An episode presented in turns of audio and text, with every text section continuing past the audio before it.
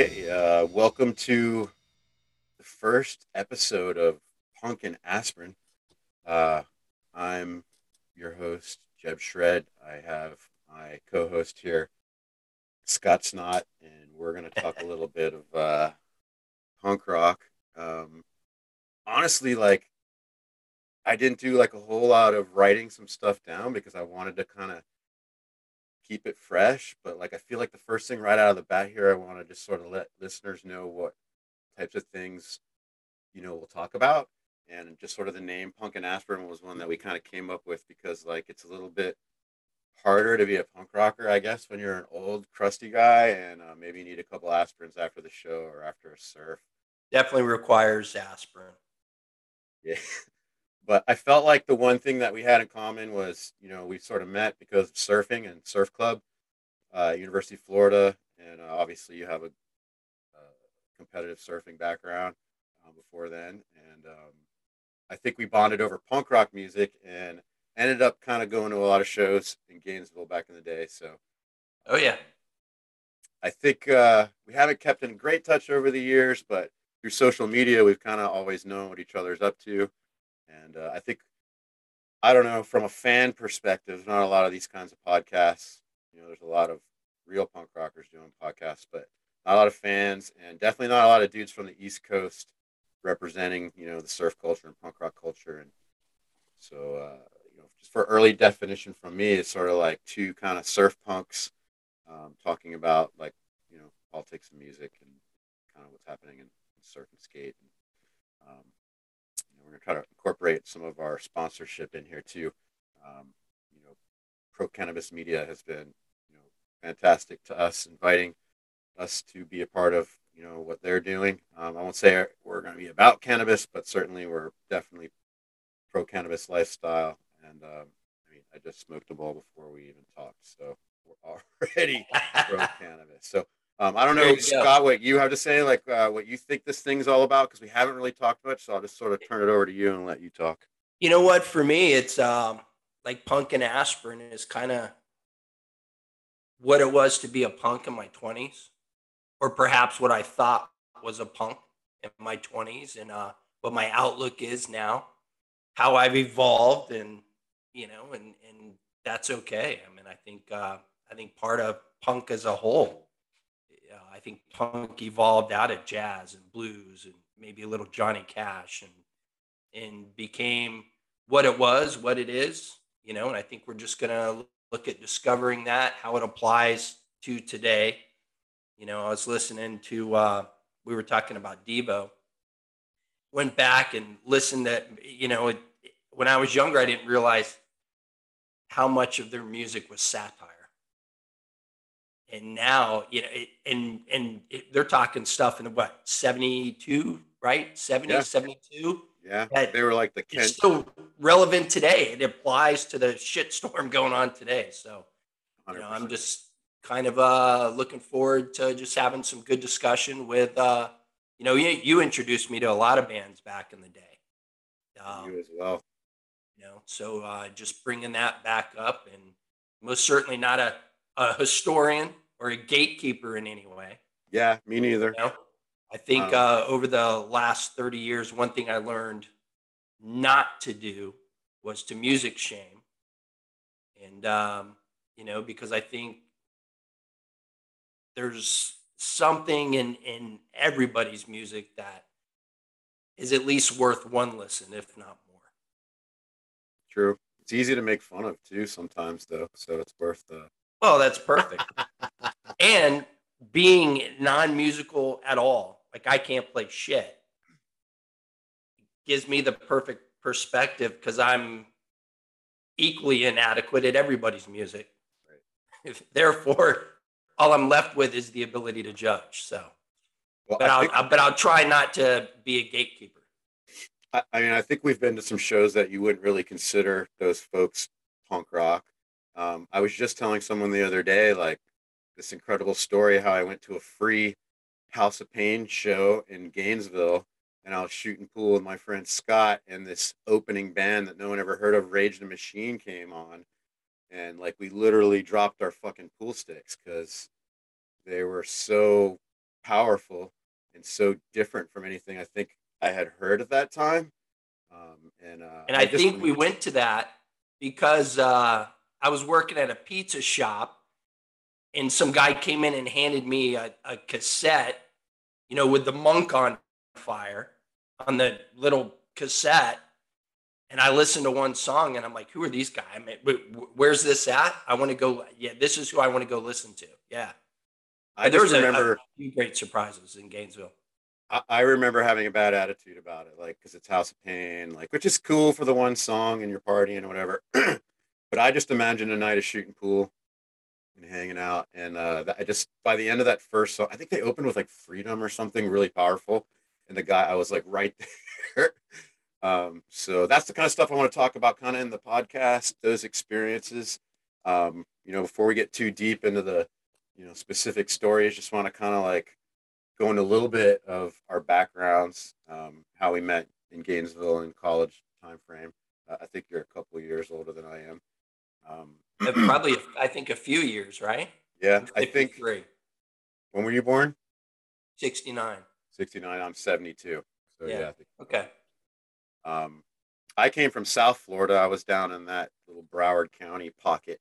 Um, wasn't a whole lot of uh, punk rock scene, just a couple little things going on. But, you know, honestly, it was surfing and skateboarding that turned me onto the music.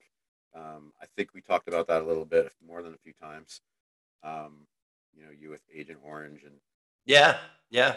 Me. First punk band I heard was uh, Agent Orange and T S O L on a Billabong video. I had to be, I don't know, fourteen. Yep. I think for me it was uh, like Minor Threat, Circle Jerks, um, at a rope swing with some older dudes, um, right, kind of thing. And you know, when you wanted to be like a little surfer kid and you're hanging out with the older surfers in the seventies and eighties, you just sort of went along with what they were doing and you got exposed to stuff. So that's kind of like where I came from down south. And uh, I had a little crew of guys that I hung out with that surfed, and we all kind of listened to punk rock and, you know, new wave, which we'll talk about a little bit. Um, I consider myself a new wave connoisseur. Um, it's one of my little guilty pleasures that I know every word to every freaking Depeche Mode song, but Um, did I just voice it on this fucking podcast? It could be worse, right? Um, but I think I rolled into Gainesville to go to college at, with a couple of my buddies, and um, that's where we met. University of Florida Surf Club. You were a big dog um, on the team. I want to say you were like this big N S S A champion and shit before. Never champion. Okay. Always, always a runner-up. Never a champion. It seemed. So at your age, you're like Donovan Frankenrider was winning the N S S As during your years in like the mid eighties and later eighties. Well, late eighties, early nineties. And, you know, once again, never champ, runner uh, up. That's but, cool, um, man. But in, on the college level, you know, there were so many guys coming out of the water, especially in Florida at that time, that were just phenomenal surfers. Yeah. And, um, you know, there wasn't really uh, the best structure in the world to nurture some of that. Now there probably is after, you know, after Kelly. Right. Still um, probably not as good, man. Like, it's not like it's California where you have surfing's like a soccer mom equivalent out there. Uh, yeah, maybe. Right. You know, here it's still, you know, it's it's still the South, yeah. buddy, you know. Maybe like it's Melbourne Beach. Cool. You know, that little stretch between Cocoa Beach and Melbourne Beach, you have a little bit of that California, right. Coach them up since they're little, but that's really it, you know, and we have to work. Like the East Coast surfers, like go get jobs and yeah, we're on a different you know? path. Hey, I think it is. It's uh, the industry is, uh, you know, if we could lift surfboards and put big exhaust pipes on the back, we'd probably have more opportunity in Florida for a lot of these surfers coming out. But that's not uh yeah, well, no one's figured out how to do that yet. But you, yeah, I don't think the industry on the East Coast really embraces itself like it does on the West Coast. As like uh, you know, here it's still if you skateboard or you surf, you're still kind of oh hey, hey dude, you know, right. What's up, uh, bra or whatever it might be. But You There's know, more I, of a punk rock edge on the East Coast. You know, you're yeah, more of a. You know, I would say rock. that too. Yeah, yeah. There's more. I think the California surf scene definitely has a lot more flowers in it than the East Coast does, for sure. Yeah, but like I can go down to some, you know, local beaches in, in Rhode Island and some of the more hot spots of the Northeast, and there's some dudes our age and five mils just making California guys look bad. So, you know, I feel like there is a space there to recognize that East Coast folks like have contributed and are still part of, you know, the influencing group of surfers. And I definitely feel like California folks claim that shit for themselves, like completely, um, and don't always go make that effort to recognize the East Coast stuff. Um, doesn't help that like guys like, you know, our biggest dudes end up moving out there. Even like recent like with Carol sure. Marks was like a West Coast or East Coast Florida girl, and now she's in San Clemente. But like it makes sense. Waves are way freaking better, and there's a scene and there's support, and that's just something that we don't have here. And also, you know, at some point, it, like especially for Caroline, I mean, this is a job now. This is a career, yeah. and and you got to go. You know, just like in anything, you got to go where the uh, where the career best fits. She shreds, man. She does. There's no gap in her game other than experience, I feel like. Yeah, I, I, I think we might have another, you know, East Coast dominant woman. I don't know what the issue is right now. I don't think she's in the top five. Um, well, I don't think she competed the first couple events. Was it? I think she might be hurt or whatnot. Like, I haven't seen her compete.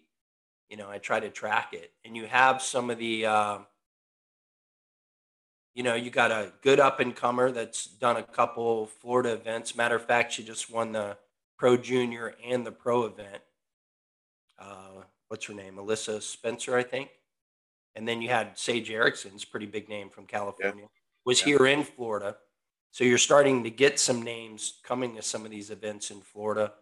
Uh, but our big name, you know, from Florida currently as a woman. Of course, we've got, you know, a few big names.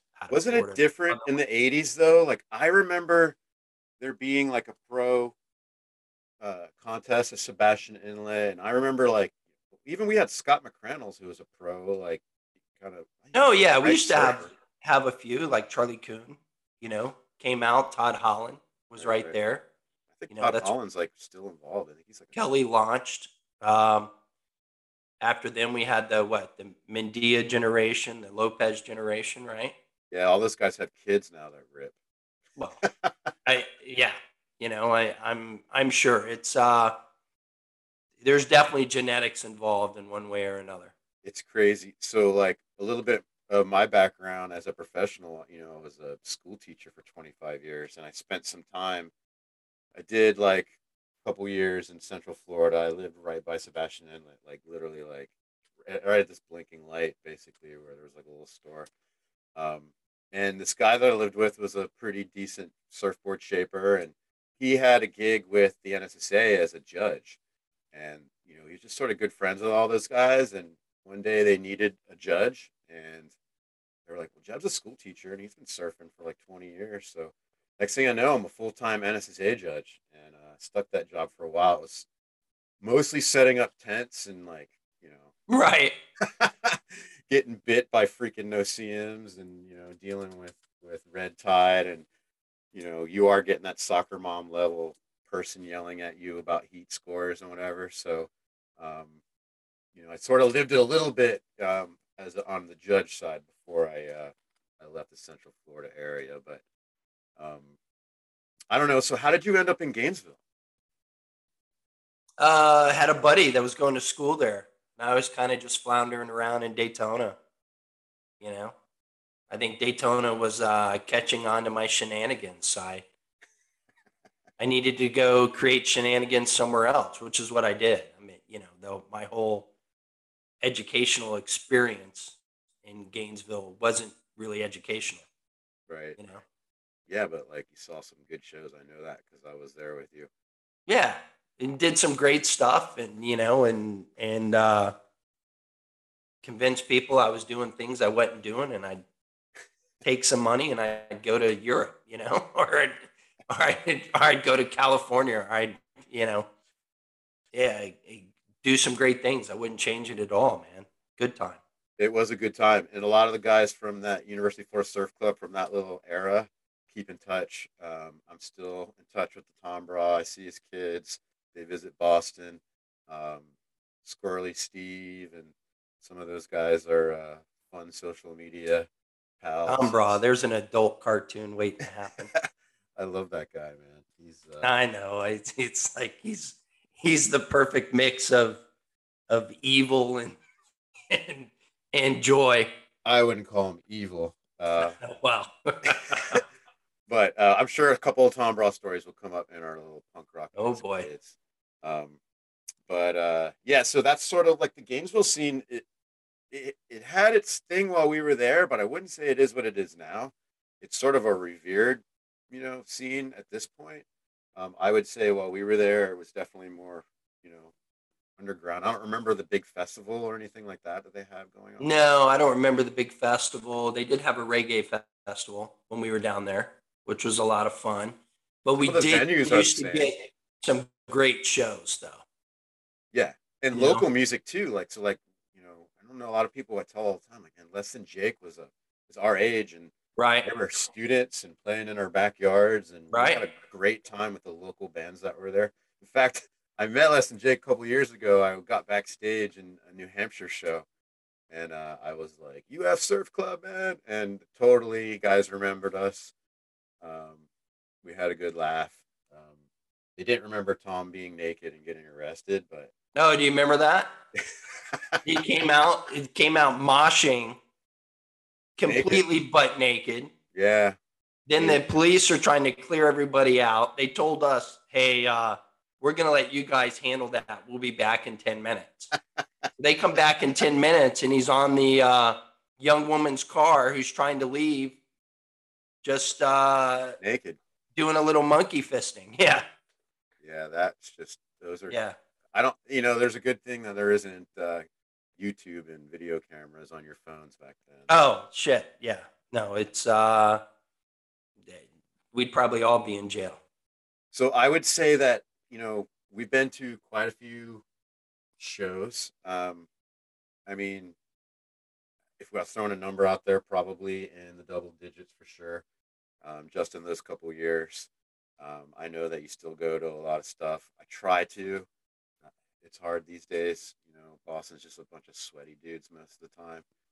Um, it's a little bit of hassle and I end up leaving early. So I don't know if that makes me not punk, but I'd rather just sort of savor it, like good steak in my house, um, right. my car. And I don't know, I get more out of the music, I think, than some other folks do, because like some of those kids that we grew up with that are our best friends have completely different politics than we do. And you know, I scratch my head because I'm like, you're listening to the same shit we were listening to. And I don't know if I was just maybe more influenced by all that. But um, I wanted to get into our topic, basically, which is kind of just defining punk rock. Because, like, some folks, you know, kind of assign it like this little, you know, put it in this little box. It's like this little aggressive, you know, kind of thing where we know that it's kind of diverse and has many subgenre type. Yeah, I get it. The purist. I don't know. I, I I almost think the purist when it comes to music, especially punk rock, aren't punk rock at all, you know? Well, I mean, is it a sound or is it like this well, like philosophy or attitude, or does it have to be both? It, well, it, it's, if you're going to call it punk rock, right? If you're going to label it as rock, then it's got to have some kind of sound, fair, you know, involvement, but but I don't think it's a specific sound. And like, I, I think the attitude or is more important, you know. I think uh yeah, but why is like Blondie punk? Like, I mean, I'm with you, dude. Like, I like Devo, I think they're a punk band, but then I look at like this New York scene that supposedly birthed the punk scene or whatever, and and Blondie's in there, and I'm like, I mean, all right, they were different, I guess. They were doing it yourself. D I Y had to have some of that credibility, but well, you kind of said it. Here, here's why I think Blondie's punk. punk is because uh, speaking of Blondie, there she is up top. See her? Okay. Um, Blondie's punk because she was doing something that everybody in this scene was telling a woman not to do. True. And I think that's punk rock. I think that's punk. I think it's, uh, you know, it, it is. It's, uh, it's, it's going against what everybody's telling you to do. It's, it's, and by doing it for the right reasons. You know, I think a lot of punk rock, um, I think a lot of those bands didn't start out, you know, as, as uh, savants of music by any means, but a lot of them really put out thought into a message they were trying to, you know, yeah, trying because to push. That younger generation understand that, man. I feel like to them, it's all sound. Well, the big question is, did you understand it? When I was younger, you know, I like surf hard, anarchy, right? The, you know, like punk rock was anarchy. Wasn't that the big thing, you know? Uh, well, yeah. Anarchy's, it's lazy, really, right? Anybody can go out and get shit-faced and piss their bed and, you know, or or fall down drunk and mosh or, you know, whatever it might. Anybody can do that. So anarchy was kind of kind of lazy. That's the difference between me at twenty and me now is now I begin to really kind of hear the subhumans. You know what I mean? Where at the time I was just like, yeah, these guys are like, hey, fuck you. But now I can actually hear why they were saying fuck you. And I think I think that's the difference. And I think any young generation has to grow out of that, evolve out of that, and mature out of that, just like we did, you know? I feel like I was, so for me, when I started listening to the very first times I heard punk rock, you know, like the Suicidal Tendencies and the Minor Threats and whatever, I was really young. Like we're talking like elementary school. And, you know, I was already skateboarding and, you know, trying to surf. And, you know, I thought that I was a surfer by the fifth grade or whatever. Right. We all did. I assigned myself that music because it was what the older kids that I had seen were listening to down at Dania Beach and whatever. So um, I say I, when I first fell in love with music, it was more falling in love with like sort of that new wave music of the eighties, you know, which is still considered a, a sub-punk genre.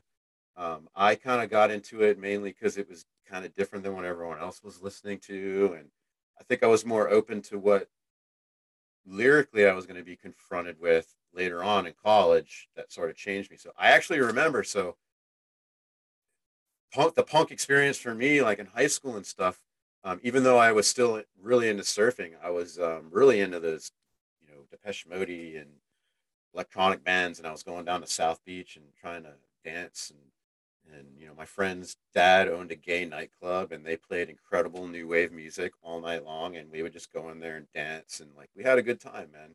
Right. Um, and so I was sort of hooked on that scene when I got to college. And, you know, I was aware of the punk rock because of my skateboarding and surfing.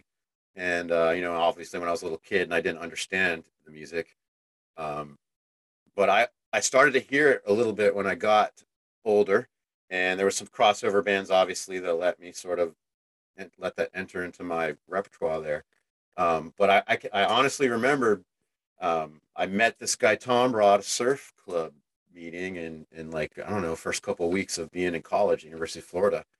And, um, you know, he was into this band Pixies that I was into, one of those crossover-y kind of, we're not sure, are they punk or new wave or like, you know, you get in those arguments. But, um, you know, for me, I, I went to his house and we're hanging out and he had a roommate. There were a couple guys that were older than me, really fucking smart. And they were listening to Bad Religion. And uh, I fucking sat on this couch and listened to the Bad Religion No Control album like one hundred fifty times at your house. Like I was just so fucking blown away by like what the guy was fucking saying. And that, you know, punk rock, what that's when it came to me that it wasn't a sound. Like, to me, that was sort of when, like, this is fucking meaningful kind of shit. Um, and uh, I think... Yeah, I'd say I, I agree with that. I mean, Greg wrote stories, kind of. Like, Mike Ness writes stories. Right. You know? And yeah, it was uh, cool to meet other kids, man, because, like, I don't know about where you grew up in Florida, but no one fucking listened to Social Distortion in my high school. And, you know, I got to college, and here I met this couple guys that listened to the same type of music and then exposed me to, you know, like I had heard the twenty-first Century song a couple times on, you know, sure, college sure. radio station or whatever, but I had my love for Bad Religion, which I, I don't know, it could be my favorite band. I'm not one hundred percent sure, but, um, you know, it sort of started because I thought, like, that guy's fucking smart. I needed, like, a dictionary and a thesaurus and all these materials to even decipher his fucking songs. But sometimes good punk rock requires a thesaurus, you know? And then there's a, there's a, a lot of, uh, you know, a, a lot of people who took Bad Religion as, oh, what's he whining about? Or what, right, you know, right, right. this and well, that. There's and a lot I, of folks I, that would say Bad Religion was soft at that time. Like, and you play that now and they're like, oh, that's hardcore, you know? And, and yeah, I never really saw him as, as hardcore. I mean, it's, uh, you fucking look them up on Apple Music. I think a couple of their albums are listed like that. Yeah. Well, you know, that's once again, but they're not. It comes like, back no to way. the gatekeeper, right? Right. The gatekeeper's always going to put every little thing in a, in a little file. And then that's, you know, hey, that's where you find it. Go look at hardcore A or, you know, or whatever. But well, they no, weren't just yeah, that was smart, either. smart music. Yeah, well, they weren't just, that's what I'm saying. Like, they weren't just talking shit. Like, how right were they about, like, so many things? Like, well, it, you know, it goes back to what we said about Devo earlier, but you talk about Bad Religion and, uh, like, I really, really like Pennywise as well. And I get it. it some of their, you know, political songs are kind of campy, but that's what makes them kind of fun, too, you know? Yeah. Well, they're surfers, um, man. They're not, like, fucking... Greg Graffin has, like, degrees from... you know, doctorates and, and master's degrees. You know, I would say Pennywise has a degree in punk rock. Like, they fucking played, learned more from working class. Yeah, but, you know, a lot of those Epitaph bands came out and uh, put out some great music, but put out music with, uh, you know, with an attitude and a, and a message of doing the right thing, even though the populace might be saying, no, hey, don't do that, you know? And um, it, for me, that was, that was kind of it early on with punk rock, was that there was, uh, it was more holistic.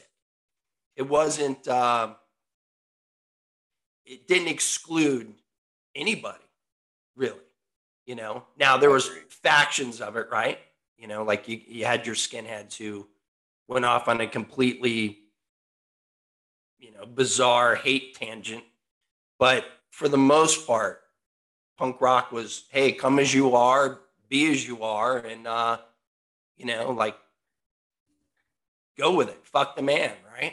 Right. Right. Well, I mean, that's when you look at my collection of friends from high school and college, just very colorful, eclectic mix of, of people. Um, but, you know, honestly, this leads into a pretty interesting question, because like Epitaph is like a legendary punk label run by Bad Religion and, you know, or guys from Bad Religion. Um, a lot of what they're putting out now gets criticism for not being punk rock. Like, and when you look at it, man, like you can easily see the argument there. Like there's a lot of, uh, I don't know, it's pop music.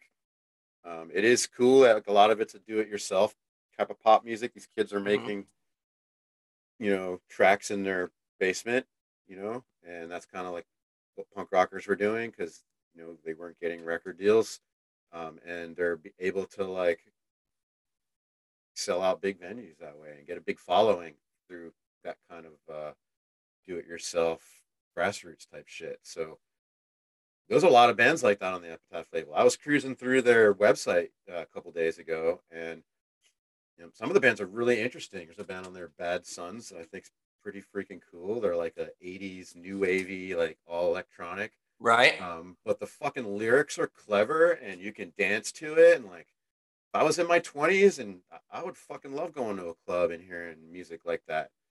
Um, so I feel like they're still a punk label, but um, I don't even know they want to be sort of even labeled or put in that box anymore. It just seems like it's super diverse, and that there could be an argument that this whole like punk as we knew it is dead, is gone, because you're not seeing a whole lot of new stuff. You're seeing a lot of retread. Well, I, I, I think you're not seeing a whole lot of... Uh, Who's putting new music out?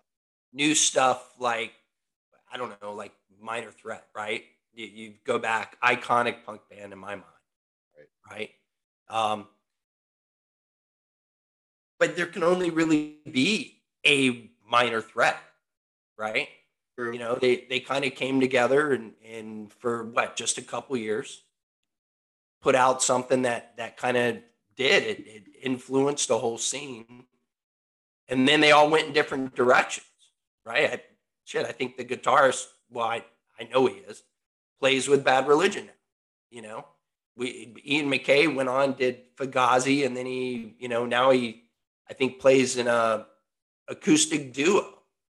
But it's still there. Like, when you talk about the Epitaph label, you you said why there's still punk rock in my mind is because they're still taking guys creating stuff in their basement or their garage and putting it out there. Don't right? they have to? Because there's like a shit ton of indie labels now that can produce in their basements. And there's yeah. literally punk rock happening everywhere in every town. You could just listen to what's happening in your big city. And probably- that's why, yeah, that's why I think it's a, it's more of an attitude now. It's more of, uh, hey, I'm going to, I'm going to go against the odds, right? And, um, and that's what, what they're still putting out, you know?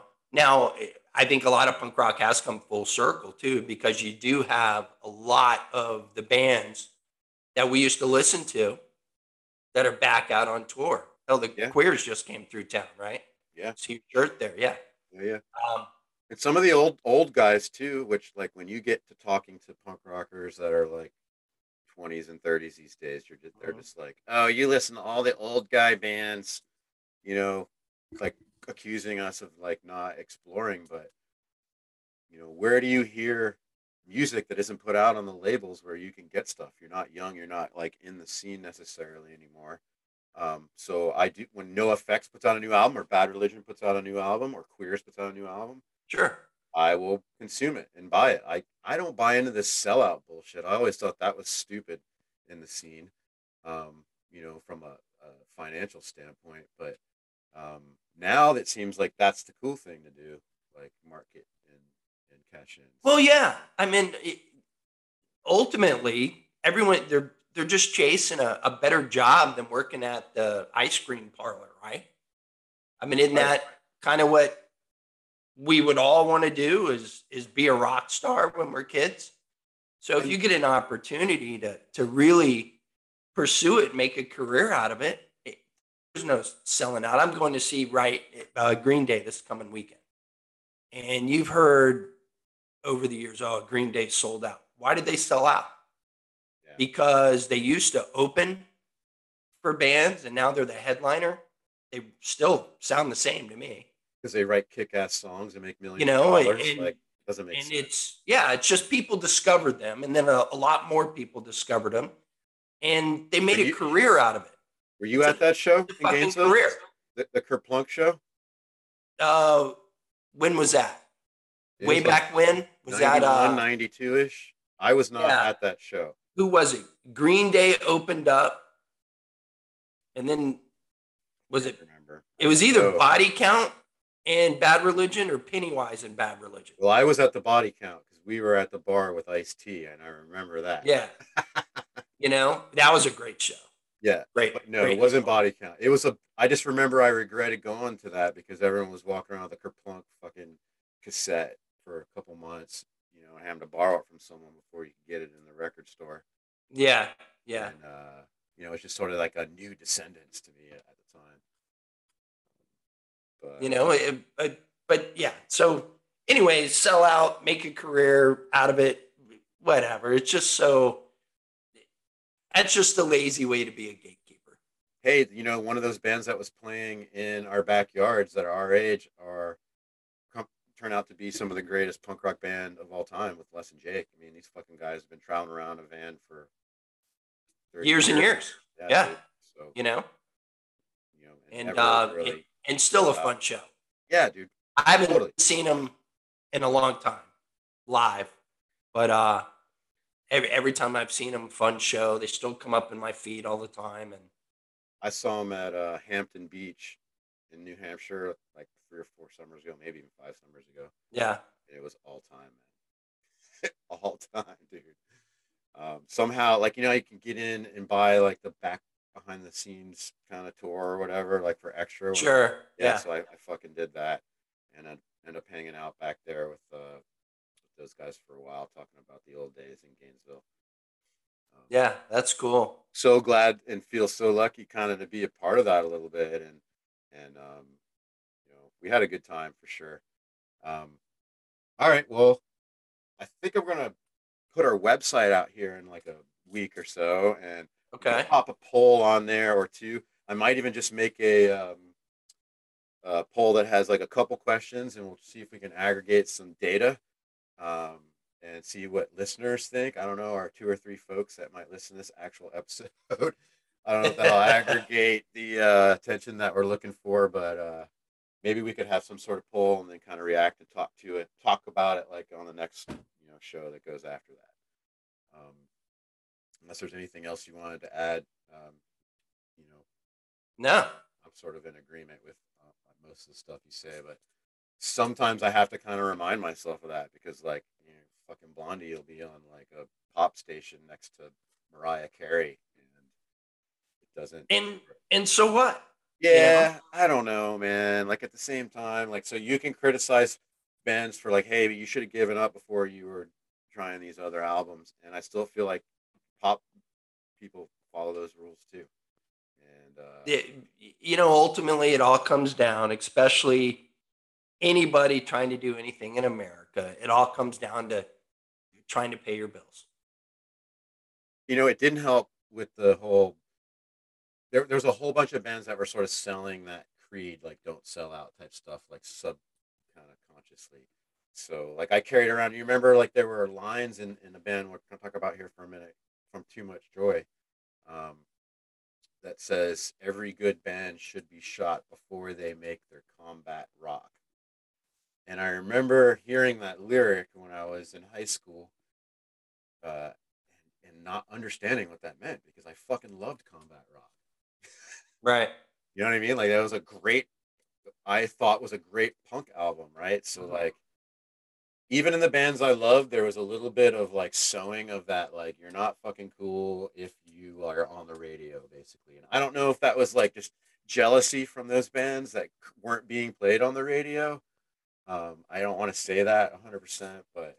And it'd be hard to decipher from Too Much Joy. I mean, it, it could have been satire. It could have been them saying, fuck that. It, give me the contract and I'll, I'll write Combat Rock, you know? Yeah. So, I mean, those guys, those guys were, you turned me on to them, as a matter of fact. Those guys probably still are very, very funny guys. Are they a punk band, though? I don't even think they would consider themselves a punk band. I mean, I always did. You know, I, I mean, I definitely think, it, like, if you had to say, hey, are, are they the, you know, historical punk sound? Probably not. But, man, all the attitude was there. Remember, didn't they get, um, in, in some of the stories you hear about bands, if they're not true, I don't want to know they're not true because they're great stories. Right. But uh, like those guys down in um, Coming Out Naked playing uh, Me So Horny. Yeah. Well, so what hhappened no. there was, so Luke Skywalker, the front guy for Two Live Crew, the rap right. band, gets arrested for public indecency or some kind of stuff like that. So I don't know. I think too too much Joy is trying to prove that it was just a, a racial thing to kind of like, you know, pick on. There were bands doing all kinds of crazy stuff. So right. I believe they went to the, somewhere near the same neighborhood or maybe even the same club and played some Two Live Crew songs. And I believe they were. They were. They were arrested. Right. Yeah, so then they were arrested and thrown in jail naked, I believe, or partially like in their underwear or whatever. Sure. Um, so that was really freaking cool when I heard that. Also, the stuff where like they sampled Bozo the Clown without his permission, and he freaking sued him, and just like cool yeah. shit like that. And like you could write him a letter. I know this is really dating us. You wrote fucking letters in the eighties, right? You could write them a letter, and I did, and they write you back. And I just thought that was fucking cool. Um, and they taught me a lot of lessons about you know not making you know, too many rules for yourself about the tribes that you can kind of belong to, because, you know, they're very much tribe crossers, and that's sort of why you can't really give them a, a label, you know, and might have been but their in, downfall. But isn't like, all that, isn't all that kind of punk rock? Yeah. But that's at the time, of, you know, the whole attitude. At the time, that wasn't going to sell like records next to like these cute guys like Blink one eighty-two and stuff, right? So I no, but you but you that. know when it would have. If Maybe Too now. Much Joy was a band today, doing those kind of things, and people were trying to arrest. Uh, I don't even. I, I can't even think of her name. Uh, sings the Wet, Wet Ass Pussy song, right? Yeah, yeah. And they came out and did that same thing and got arrested. They'd sell a shit ton of albums the next day. You know, it's, um, it was a weird time. It was the time and they, yeah. And they were doing it at a time when people weren't standing up for, uh, for other artists and, and other people. Remember the whole, it, I remember the first album coming out with the, uh, parental advisory. Yeah. Well, do you remember yeah. like fucking Oprah had like Jello Biafra and Two Live Crew, like all on one fucking show. I remember yeah. it. I, I have to look it up. I could be wrong, but um, I remember watching that as a kid and really being, yeah, because that's when the labels happened, man. Tipper Gore and like Al Gore's insane wife going crazy, and right. and um, they fucking labeled Pet Shop Boys. The fucking Pet Shop Boys were not allowed to come to the United States and play a concert because they had lewd lyrics. Give me a fucking break, dude. So, so take that now, what, thirty plus years ago, and now look, we're we're almost back in that same cycle, you're, right? You're we're right. starting to ban books again and starting to, you know, and um, so so now it's time for that punk rock attitude again to make that stand, because I I do I think. Uh, I think guys in punk rock bands and women in punk rock bands, right? What's uh, X-Ray Specs, man? That, that she was cool. Um, started making that stand, and that's kind of what defined the genre to me more than the sound. Yeah. So I'd like to see some of that come back. Hey, my favorite uh, female punk act right now is this cool ass band, the Linda Lindas. They're actually on the Epitaph label, right? I fucking love them. They're like yeah. beachy bebop freaking uh, and their songs are just cool. They got a song well, the story's cool too. Yeah, I love them, you know. Fucking love them. Young women who said fuck you, kid, for being a dick, you know. Like yeah, I, like punk rock should be doing the hard work for the right reasons and trying not to be a dick. Yeah, but sometimes like mo- motherfuckers hear you say something like with a curse word in it, and it's like, oh, that guy's, you know, you're labeled quickly as a punk rocker. Well, I'll, I'll walk into their church on Sunday and it'll catch fire as I walk through the you know, I mean, it's just, that's, you know, we, we just have that group of people here as well, and and uh you know, well I think, you know, being a surfer and growing up in Florida kind of primed me for punk rock music, because like it just sort of made me an outcast to begin with, um something to kind of be different or make fun of. And maybe in the beginning it was to be different and and stand out, but certainly, you know, go an entire lifetime of kind of following your own little creed. You start yeah. to believe your own bullshit, I guess. Well, you know, it, it, if believing my own bullshit is that I'm so prepared because of all the things I've done, right and wrong, to be judged by others and still wake up the next day with a smile on my face. Okay. Right, right. You know, well, I can live with that. Let's, let's talk about like the top, like, surf punk kind of genre bands, because I sort of feel like folks will say like, well, you know, Ramones aren't really a punk band, or, you know, like some of those surf bands like Agent Orange is a hardcore band. Like to me, these are bands that only that were playing a surf style of punk rock. Like they were surfers playing punk rock music, or they were impacted by the ocean and the and the surf scene in some manner. Um, but often it's not really considered like ska music or some of the other little subgenres to be in right. Punk. But like well, when you I, look I, at it, like surfing's like a punk rock thing that you do. You're out there by yourself. Um, there's a lot of nonsense you got to go through to fucking even catch your wave, man. And there's a sure. hierarchy out there that's not written down anywhere. You got to fucking learn the hard way. And that's right. You can't buy a surfboard in the fucking store. You got to go to the surf shop, man. And, you know, there's a little bit of, of stuff you got to endure just to get in the freaking door uh, to do something like surfing, right? On a more than a fucking get some lessons and be a kook level. Sure. Which, which is fine, man. Because, like, I got plenty of friends that come and visit me on the beach here in Massachusetts and take them out on longboards and push them into waves. And I want everyone to enjoy surfing, right? Um, but there's this I wish part. I could go back and get that stoked. That, you know, that's what happened with me when I just, there just became so many other things I wanted to do ahead of uh, load my surfboard up, drive to the beach, suit up and get in the water, you know, so where, where that used to be all I thought about, you know, and, um, and, and it is, I, I kind of lost that, that joy a little bit. That's on me. But we're gonna get you to back see, in the water, man. I know, I know. But to see, you know, it, right, all the guys we'd label as kooks, shit, I remember they were the guys having the most fun. True. You know? Well, I wouldn't say that I was always like the Ripper, or never was the Ripper. No one would ever say that in my group. You know, I'm I was taller and bigger than all those guys. Uh, you go to the surf shops, the boards are made for little dudes, and right. I had to try to surf on their stuff because that's all I could get. Um, so when I started to get on the bigger equipment, like I was immediately labeled a kook. And I'm like, but I'm six three, bro. The fun board works better for me instead of this little right. yeah. six oh potato chip. But honestly, persevering and just sticking to those kinds of boards for a while is why I can now still ride shortboards, because now shortboards are made properly with the right kinds of foam in the right places. Sure. And I can still ride my six oh and six one at fifty years old, pretty much. So, um, you know, last laugh on those motherfuckers. But uh, yeah, we, but we can talk more about that too, in plenty of podcasts, because there's definitely a jockey.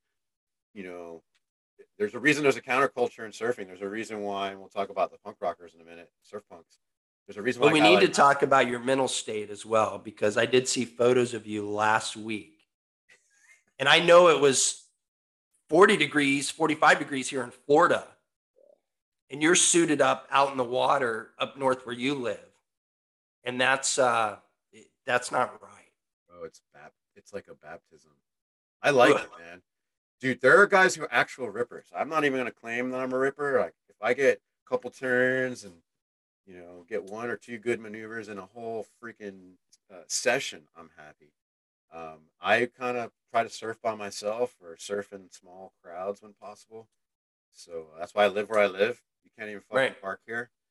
Um, and uh, it's not that big of a deal, dude. So wetsuit technology is really good now. And you're only cold when you're taking your wetsuit off. And since I live on the beach, I just do that in my fucking basement shower. And you know, I'm good to go. But it's so cleansing, bro. Like, it's like forces you in the moment, and I don't think we could appreciate that when we were young, but that reset button that surfing does, like mentally, is so fucking, it's it's like other experiences I'm sure you have in other things. Yeah, yeah, I get a lot of that from uh, from my kids, actually. You know, like my youngest has me, uh, we're actually looking for suits this weekend because um, my youngest is taking me underwater, you know. They just got their certification to uh, um, dive and collect scientific data. Nice. You live in like fucking sharky areas too, man. Like, yeah, yeah. Well, and and they're over in uh, Saint Petersburg. Oh, okay. You know? Yeah. Well, now come on, you get in some of those waters and you got to deal with a uh, bully boy. I don't like those sharks. Yeah, true. Yeah. Thankfully, there's not tons of them. I don't remember seeing. I mean, I remember seeing a fair amount of sharks growing up in Florida, surfing the inlet, you know, New Smyrna sure. and Sebastian plenty times, and not being that big of a deal. Like, I don't have a problem. I'll go move to New Smyrna right now. Um, not really worried about it.